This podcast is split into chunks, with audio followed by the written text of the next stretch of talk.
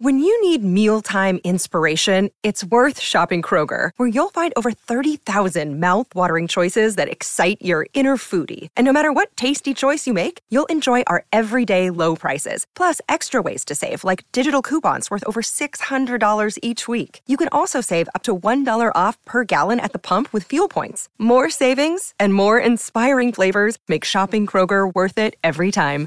Kroger, fresh for everyone. Fuel restrictions apply. Hello, and welcome back to 365 Days with mxmtoon. I'm Maya, a singer, songwriter, video maker, Oakland native, and a news enthusiast. I'm also a big fan of history. I love untold stories, gross facts, and secrets anything weird, dark, and funky from the past. So each day I'm going to share a few of my favorite deep cuts with you. So let's take a look at today's stories. With a quick apology if I sound a little bit less enthusiastic than usual. I feel a bit out of sorts today. No real reason in particular, I think. It's just probably a byproduct of being mentally ill. But you know what? It's okay. Today, we're going to get through it and we're going to talk about some interesting stories. It's 365 with mxmtoon. New facts every day, so don't leave too soon. I'm gonna teach you stuff, no, it won't be tough. Gonna go a year till you've had enough. It's 365 Today, on March 8th, 2014, Malaysia Airlines flight MH370 disappeared on its way from Beijing to Kuala Lumpur. There were 227 passengers and 12 crew members on board. Let me start out by saying that while plane crashes aren't impossible, they are really, really rare. On top of that, it's extremely uncommon for an airplane to evaporate without a trace. Like, you can definitely count the number of times a plane has disappeared without a trace on one hand. That's important to consider when we're thinking about the complete disappearance of Malaysia Airlines flight MH370, a true aviation mystery and one we still don't have answers to. Let's reverse and talk about what we do know. Flight MH370 took off a little after 2:30 a.m. local time from Kuala Lumpur, the capital of Malaysia. The plane easily reached its cruising altitude of 35,000 feet by 1 a.m. local time. All was normal and regular for a commercial flight, but just as the airplane was about to enter Vietnamese airspace over the South China Sea, the transponder, a radio transmitting device, was switched off. Civilian radar began tracking the plane as it doubled back over the Malay Peninsula before turning north again towards the Strait of Malacca.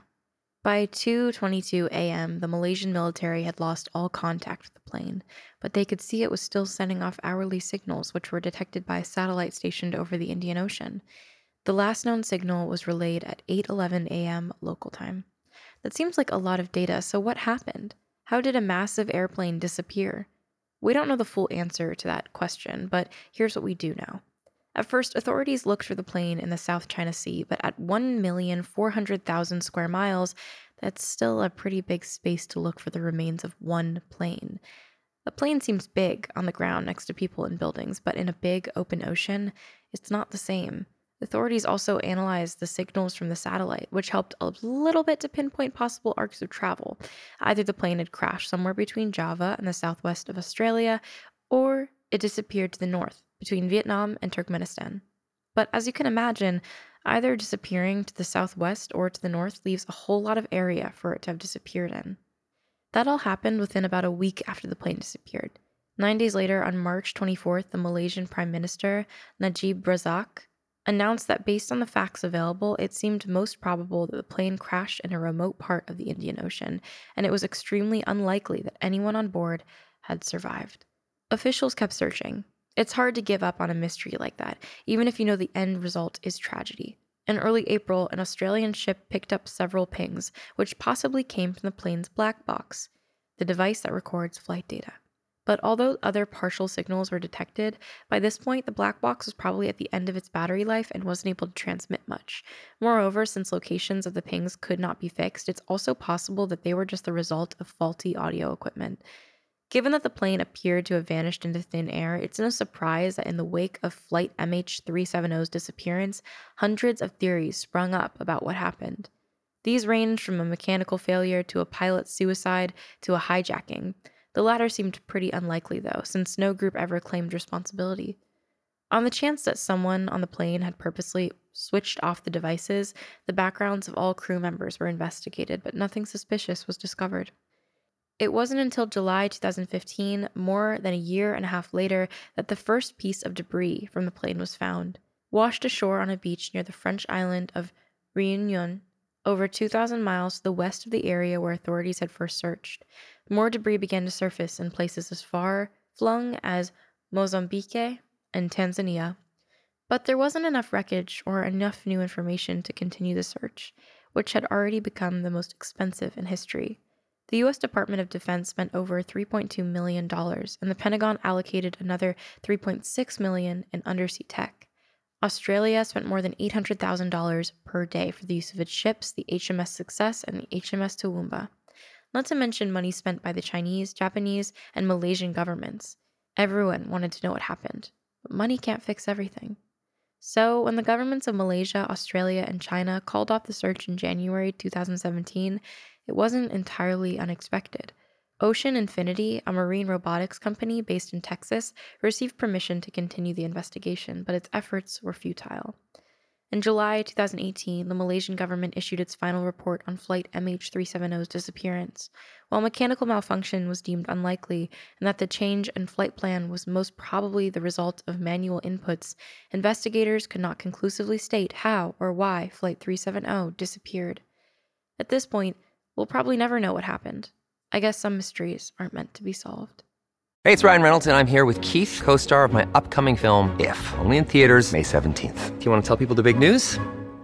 All right, I'll do it. Sign up now and you'll get unlimited for $15 a month in six months of Paramount Plus Essential Plan on us. Mintmobile.com slash switch. Upfront payment of $45 equivalent to $15 per month. Unlimited over 40 gigabytes per month. Face lower speeds. Videos at 480p. Active Mint customers by 531.24 get six months of Paramount Plus Essential Plan. Auto renews after six months. Offer ends May 31st, 2024. Separate Paramount Plus registration required. Terms and conditions apply if rated PG.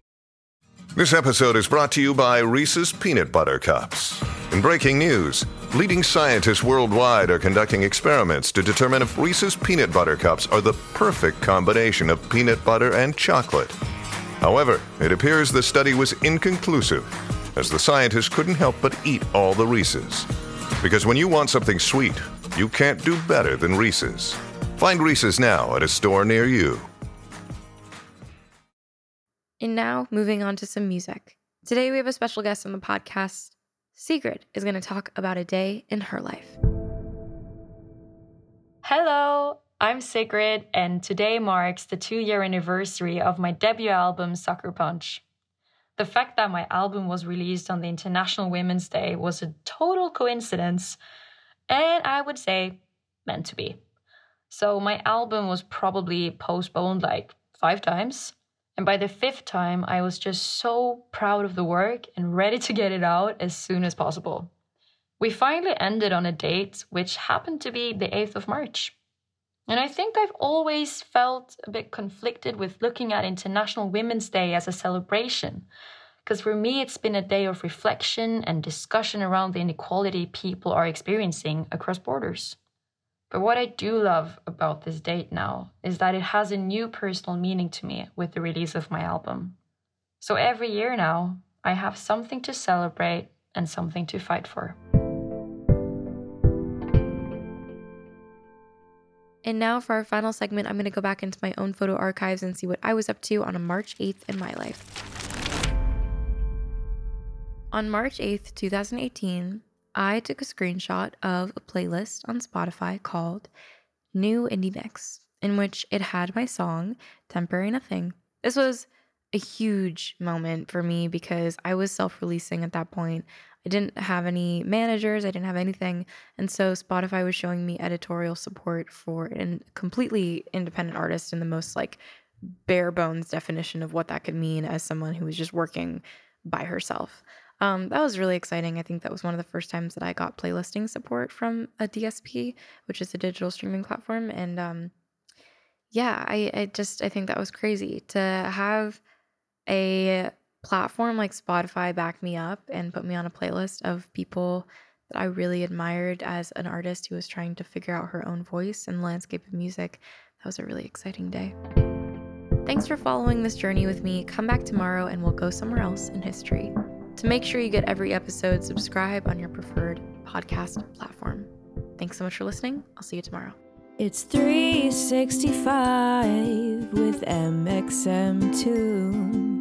New facts every day, so don't leave too soon. I'm gonna teach you stuff, no, it won't be tough. Gonna go a year till you've had enough. It's 360.